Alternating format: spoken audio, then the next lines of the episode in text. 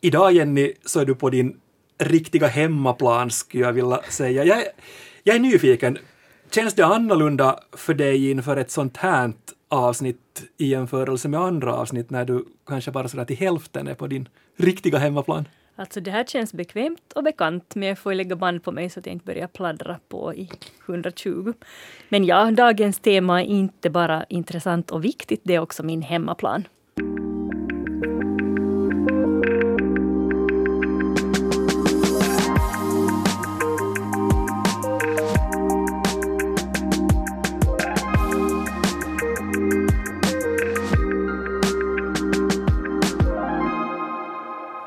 Näst sista ordet är här med mig, Jens Berg, och med språkexperten Jenny Silvin. Hej! Att skriva, att skriva begripligt och att strukturera texter. Det har du både skrivit om och numera så jobbar du dagligen med det här på Helsingfors universitet. Och idag, undantagsvis, har vi en gäst som är expert på samma sak som, som du, eller samma sak som, som du är specialist på, Jenny. Eh, hur skulle du beskriva dagens gäst? Hur, hur, hur är hen? Nå, jag har det aldrig träffat dagens gäst på riktigt tidigare, men rykte har föregått henne.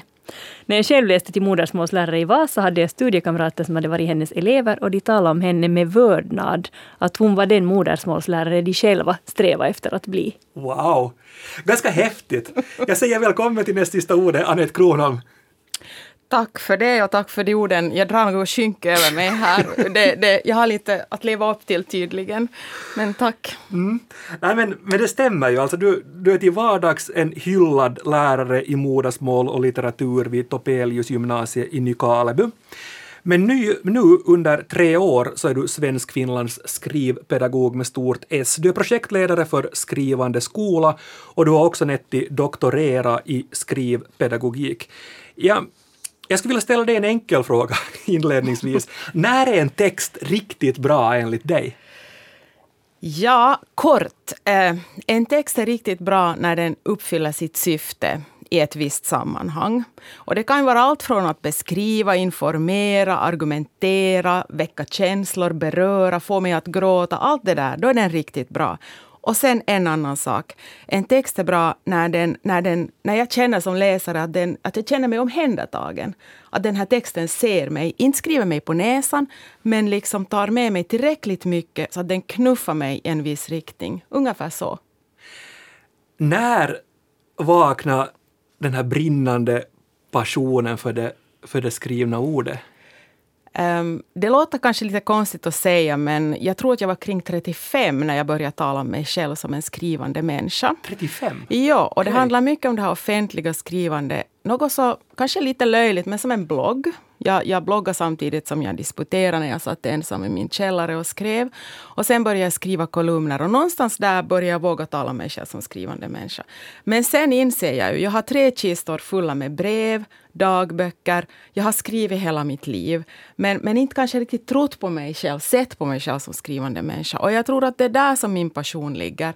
Att när jag går in i ett klassrum, träffar unga människor, så, så jag tänds bara av den där, liksom, de där ögonen och, och den här glöden. Alltså när en ung människa börjar tro att mina ord kan betyda någonting och, och få, få liksom kraft i sig själv, att de möjliggör saker för mig.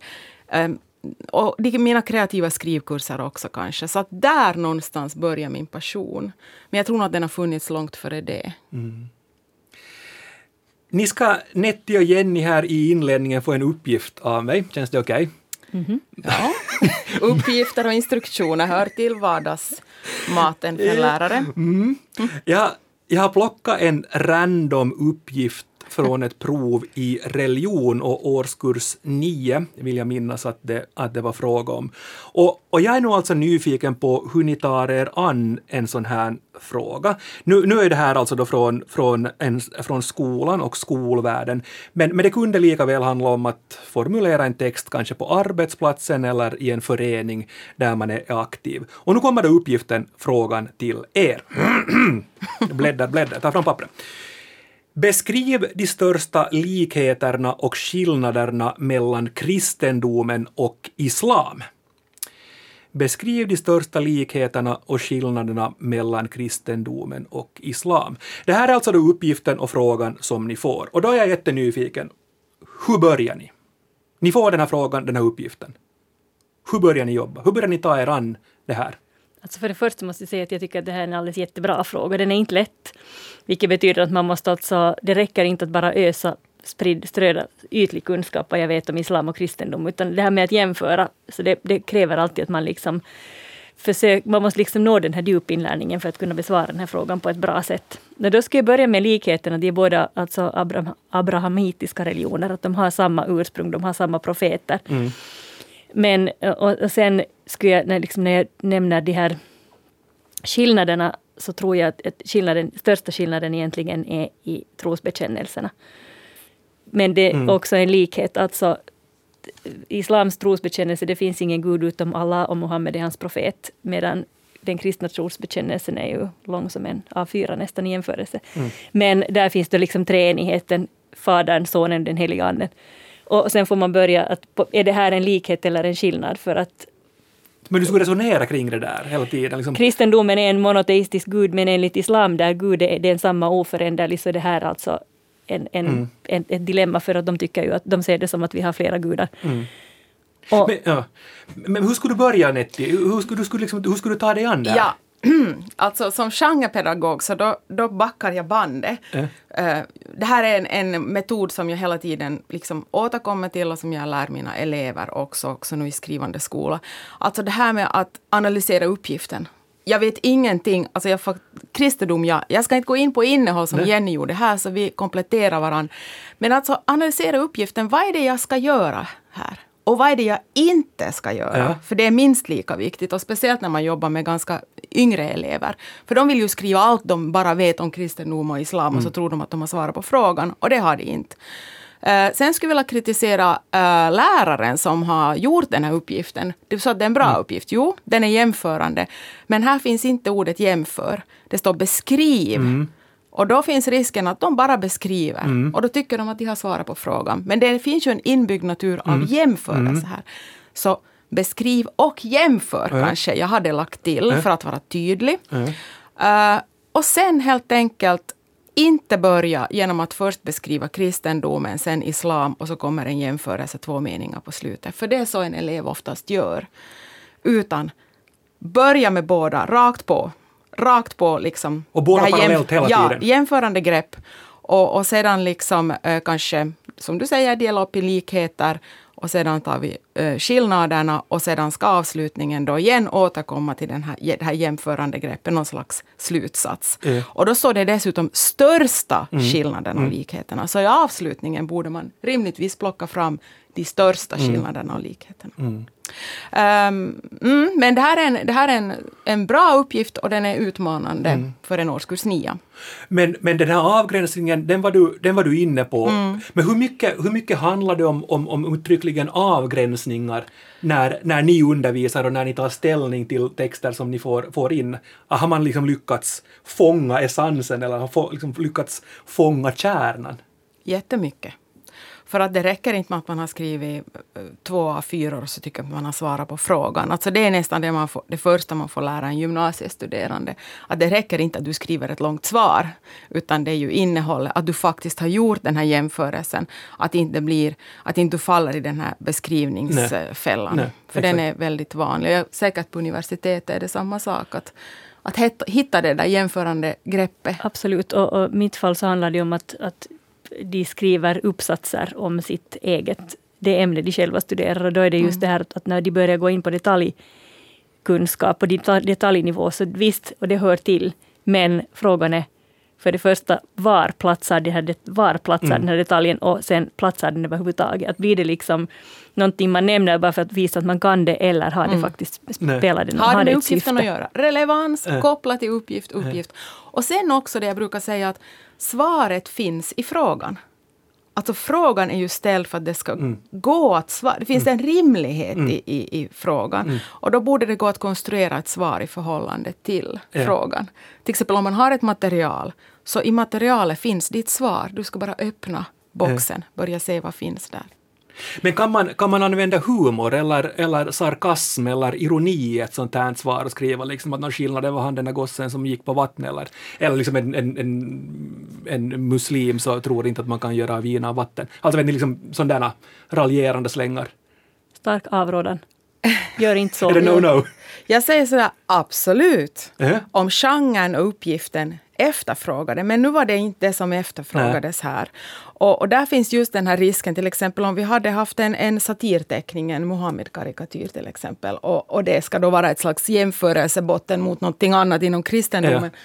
Bara för att, att materialet i sig innehåller eh, sarkasm eller ironi eller så här, så ska ju ditt svar, alltså objektspråket är, är liksom ironiskt, men ditt svar ska ju vara sakligt. För det här är en, det här är en analytisk mm. fråga. Sen om vi hade haft eh, en helt annan genre, eh, kåseri mm. eller men, men, det är otroligt svårt mm. att skriva humor och ironi mm. och jag avråder alltid mm. från det i och också kontexten, provsvar eller studentexamen, inte riktigt Nej. bra, smart Nej. att använda. Sen finns det när du skriver en egen essä och, och du är en verkligt skicklig och driven skribent mm. som kan ditt ämne.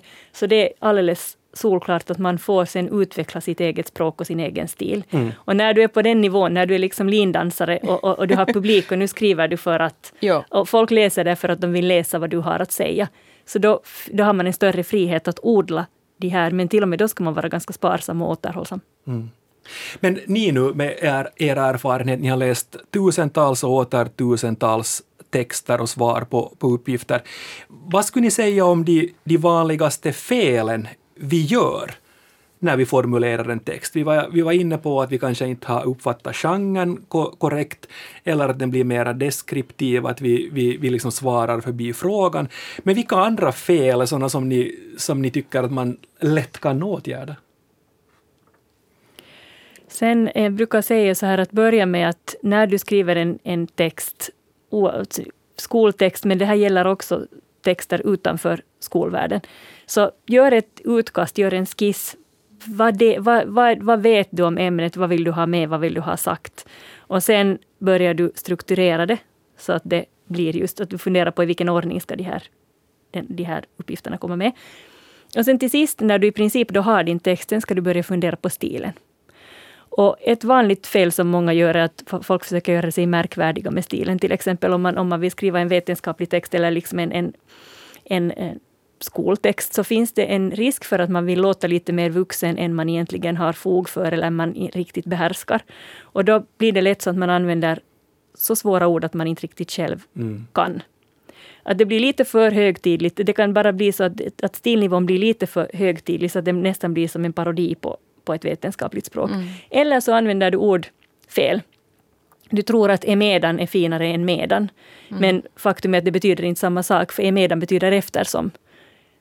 Mm. Och det blir liksom inte samma ord fast finare för att du sätter till en bokstav, utan det ändrar faktiskt betydelsen på det. Det här är ett fel mm. som många skribenter gör. Mm. Och sen ett annat fel är att man kanske inte har läst igenom sin text tillräckligt väl, så man missar syftningsfel. Säg, tänk bara att du har liksom i, i hasten glömt bort ett inte. Så då blir ett svar som är helt rätt, plötsligt helt fel. Att du ändrar liksom förtecken på mm. hela mm. det du har sagt. Mm. Bara genom att inte ha läst igenom texten och kolla. Eller, eller så skriver du i tankarna fel ord. Mm. Och så blir det fel. Till exempel elever som säger att jag flummar nog ihop någonting. Och redan där, då ska den röda lampan blinka kraftigt för att, att skriva är inte att flumma runt. Då, det ska finnas liksom en linje, en tanke. Så det, det är det vanliga, att, att elever tänker att men jag fick nu ner någonting, det, det duger. Uh, sedan inledningen. Eh, oftast finns det två inledningar i texter. Det finns liksom ett slags sånt här komma igång, precis som när man går på, på, på gym så värmer man upp först. Så den där första inledningen, den kan man stryka, för den är oftast dålig. Man ska skriva den, men man ska stryka den. Eller så är det kanske de tre första, två, tre första meningarna som är skit. Stryk ja. dem och gå rakt på. För att de där är bara något sånt här som jag skriver för att jag själv ska fatta att nu ska jag börja skriva. Redan de gamla grekerna. No, exakt, någonting sånt. Så att, att inte två inledningar, rakt på. Eh, korrekturläs, ja. Eh, läs högt. Eh, där du får problem i din text, du märker att, att det blir en paus eller du stakar dig, då är det oftast något problem med språket. Ja. Eller interpunktion eller någonting ja. sånt. Ja. Korta meningarna, sånt gör inte svårare än du klarar av. Nej. Men mycket handlar ju idag, det har vi varit inne på redan, om genrer, om att förstå vilken genre det handlar om och hurdant spelutrymme man har i en, i en viss genre. Och det kan hända att jag är helt ute, ute och cyklar här nu, men jag, tror, jag tycker inte att det var så på, på 70 och 80-talen när jag gick i skolan. Men, eller är det, är det så faktiskt, eller det här är nu inte en, en välställd fråga, men, men att mycket av skrivande i dagens skolor så handlar uttryckligen om den här genreförståelsen och att lära sig knepen med hur man uttrycker sig i olika former av, av, av texter. Det här var alltså en ledande fråga. Fråga nu, men är det så alltså på riktigt?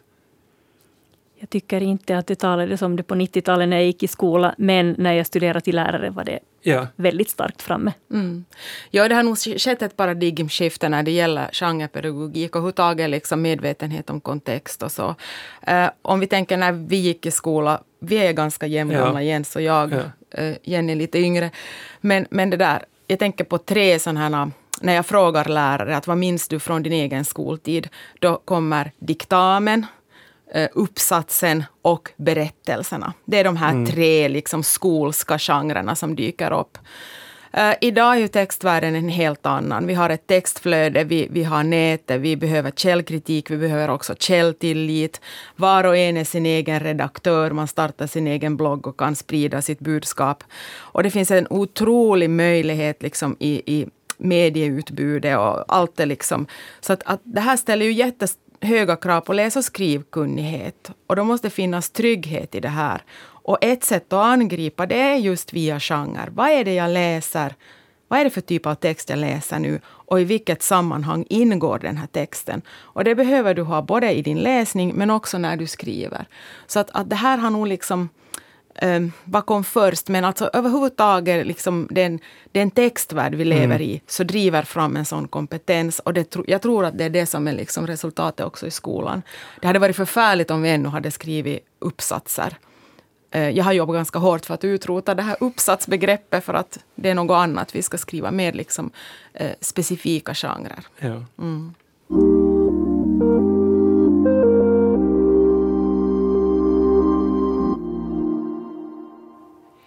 Vi lever nu det andra året av projektet Skrivande skola, ett treårigt projekt. Skrivande skola genomförs av Svenska modersmålslärarföreningen i Finland i samarbete med Sydkustens landskapsförbund. Det är finansierat av Svenska folkskolans vänner och av Svenska kulturfonden. Du är Netti, projektledaren. Varför behövs projektet Skrivande skola? Ja, Um, vi har satsat ganska mycket på läsfrämjande verksamhet, nationellt men också på finlandssvenskt håll under ganska många år. Uh, vi såg inom SMLF, då, alltså Svenska modersmålslärarföreningen, att vi behöver också satsa på skrivande. Och, och hur ska jag säga, få lärarna att... Ehm, det, är ju, det här är lite kanske att, att förminska läsningen, men alltså det är ju ganska lätt att att det ser ut som att jag läser. Jag kan se, nu ja. sitter jag med det här häftet här i handen och det ser ut som att jag läser. Men jag kanske gör något helt annat. Jag kanske har mobilen i boken och, och låtsas mm. läsa. Men man kan inte låtsas skriva. Man måste liksom spänna bågen lite mer, både som lärare men också som elev. Och, och det där skrivande skola, så det är inte ett modersmålslärarprojekt för det första, utan det här handlar om att få alla lärare alla lärare i en, ett kollegium i hela skolan att liksom omfatta tanken om att jag är skrivlärare, textlärare i mitt eget ämne. Och att alla har, vi ska liksom ha en, en samstämmighet och ett ansvar för, för skrivandet i, i det egna ämnet. Eh, att, att tidigare så, Jenny, du, har, du är också modersmålslärare, att det här med skrivande, det får moderlärarna mm. fixa. Men det här skrivandet ser så hemskt olika ut. Till exempel mat, den matematiska texten. Vi avskyr passiva verbformer, men laborationsrapporten ska de facto innehålla passivformer. Det här blir väldigt förvirrande för eleverna ur ett elevperspektiv. Så det är sådana här saker, att liksom lyfta skrivandets status eh, vid sidan om läsningen. Alltså de går ju så starkt in i varandra. Och att det inte bara är modersmålslärarna utan vi alla pedagoger ska jobba för skrivande. Och skrivande är så viktigt idag. Och vi har så många typer av skrivande. Vi säger att jag talar med den och den och i själva verket har vi skrivit. Alltså sant. chattat. Ja, så att eh, skrivande, vi har aldrig skrivit så mycket som nu.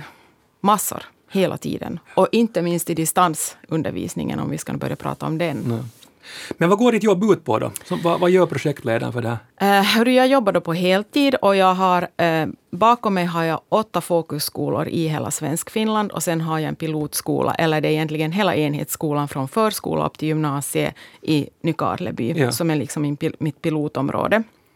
Och det där, de här jobbar jag då intensivt med under tre år och vi ska liksom jag säger inte att vi lyckas, men vi, vi liksom befinner oss mitt i resan mot ett kollegialt lärande och kompetensutveckling, så att vi får en skrivande skola på riktigt i de här åtta skolorna. Och de blir sen ett slags regionala resursskolor också för skrivpedagogik på Så de sprider vidare sen? Ja, tanken. Det, ja. det är tanken.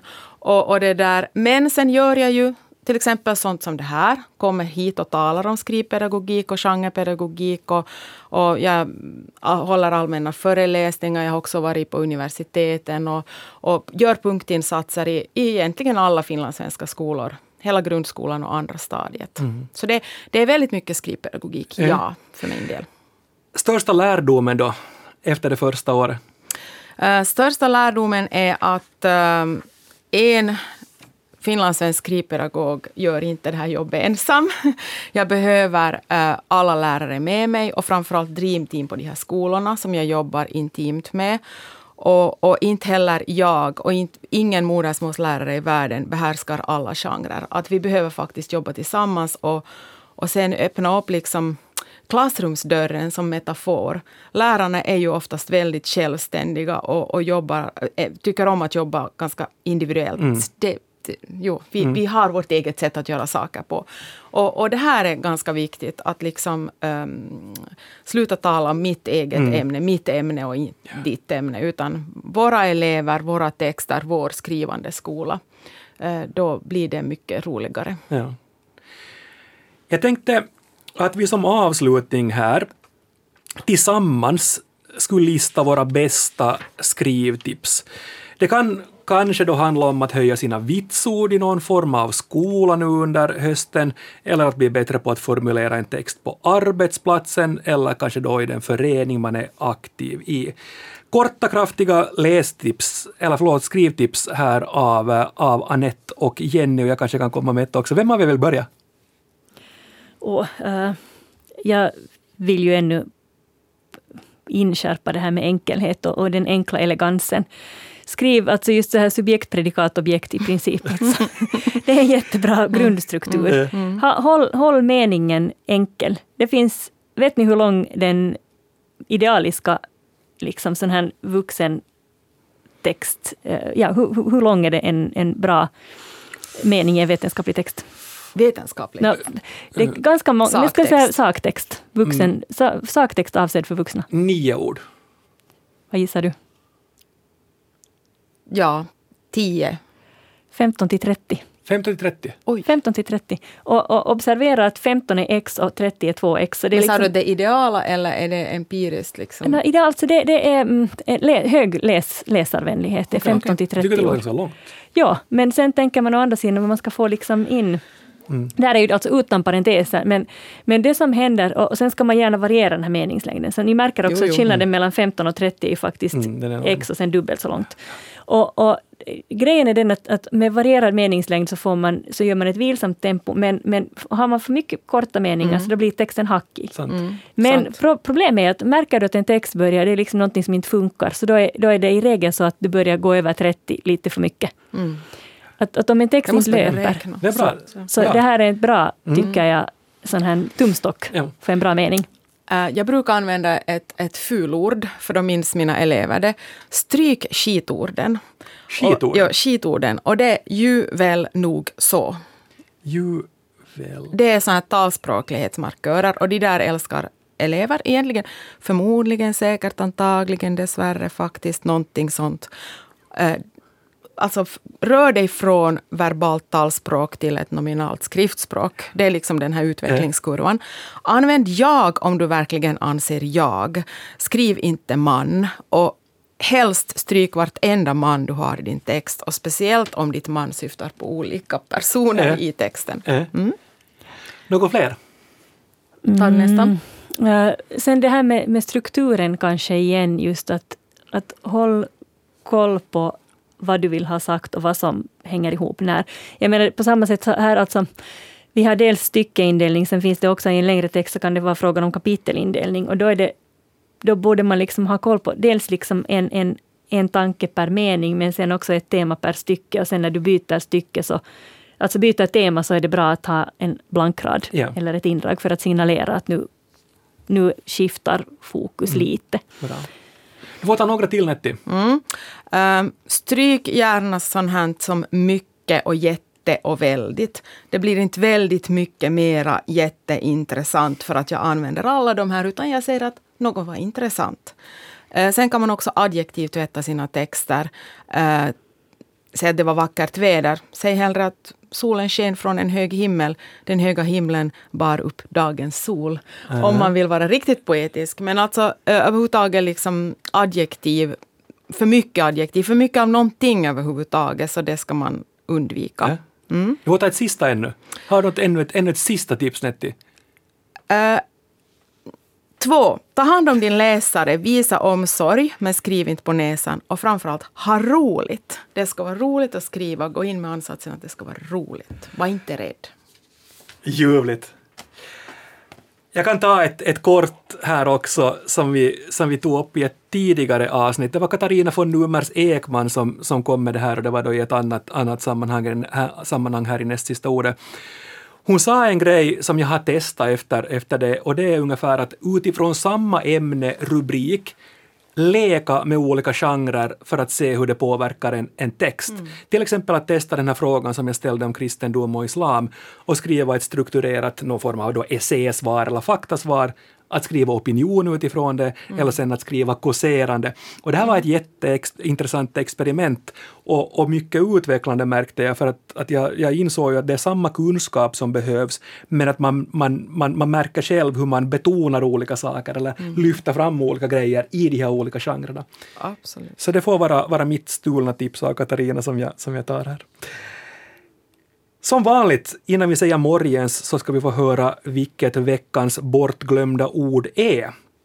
Varje vecka så lyfter vi fram ett ord som kanske faller lite i glömska, ett ord vi tycker att ni kunde använda mera under den kommande veckan. Och idag, Jenny, är det du som har plockat med dig ett ord. Vilket ord har du tagit med dig? Jag gillar ordet skriftställare och det tycker jag är ett ord som är värt att ta till heder så det ska få lite uppmärksamhet i ett avsnitt som handlar om att skriva. Skriftställare. Men skriftställare, alltså Svenska Akademins ordlista sammanfattar det kort och gott som författare.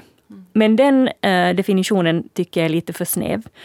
I Svenska Akademins ordbok, som ju alltså mer så här beskriver orden, menar att en person som mer eller mindre yrkesmässigt publicerar eller skriver artiklar, litteratör, författare. Mm. Och det så att just det här i synnerhet med lite ålderdomlig prägel, en, med särskild tanke på litterär eller stilistisk förmåga, god skribent. Och det är den här, gam, den här, gam, den här lite ålderdomliga, Ja. en god skribent med god stilistisk förmåga. Det är det som jag själv kanske mest avser med ordet skriftställare.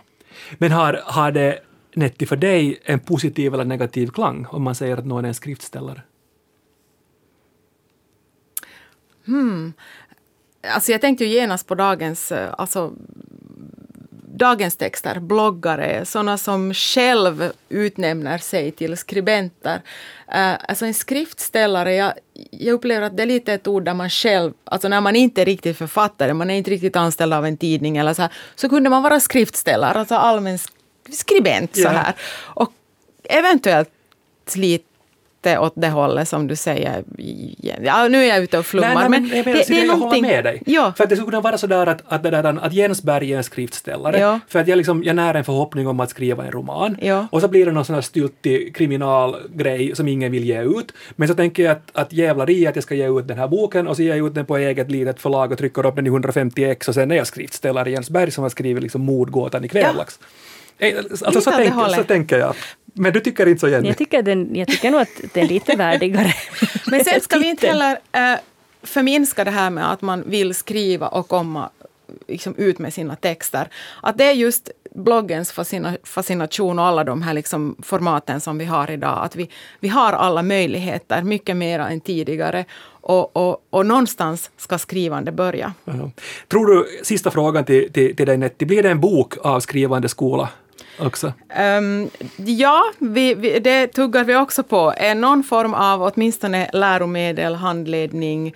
Uh, det finns ju redan ett för gymnasiet och vi tänker att vi ska ner i årskurserna. Men, men det är något år framöver. Så kodknäckare för yngre? Ja, yes. du sa det. Mm. Tack Anette Kronholm för att du besökte oss här idag. Tack. Och lycka till förstås med Skrivande skola i höst. Mm. Ni får gärna skriva till oss också här, ni får önska ämnen och ställa oss gärna språkrelaterade frågor. Adressen är den vanliga nastsistaordet at yle.fi. Men nu för den här veckan säger Jenny och Jens morgens. morgens.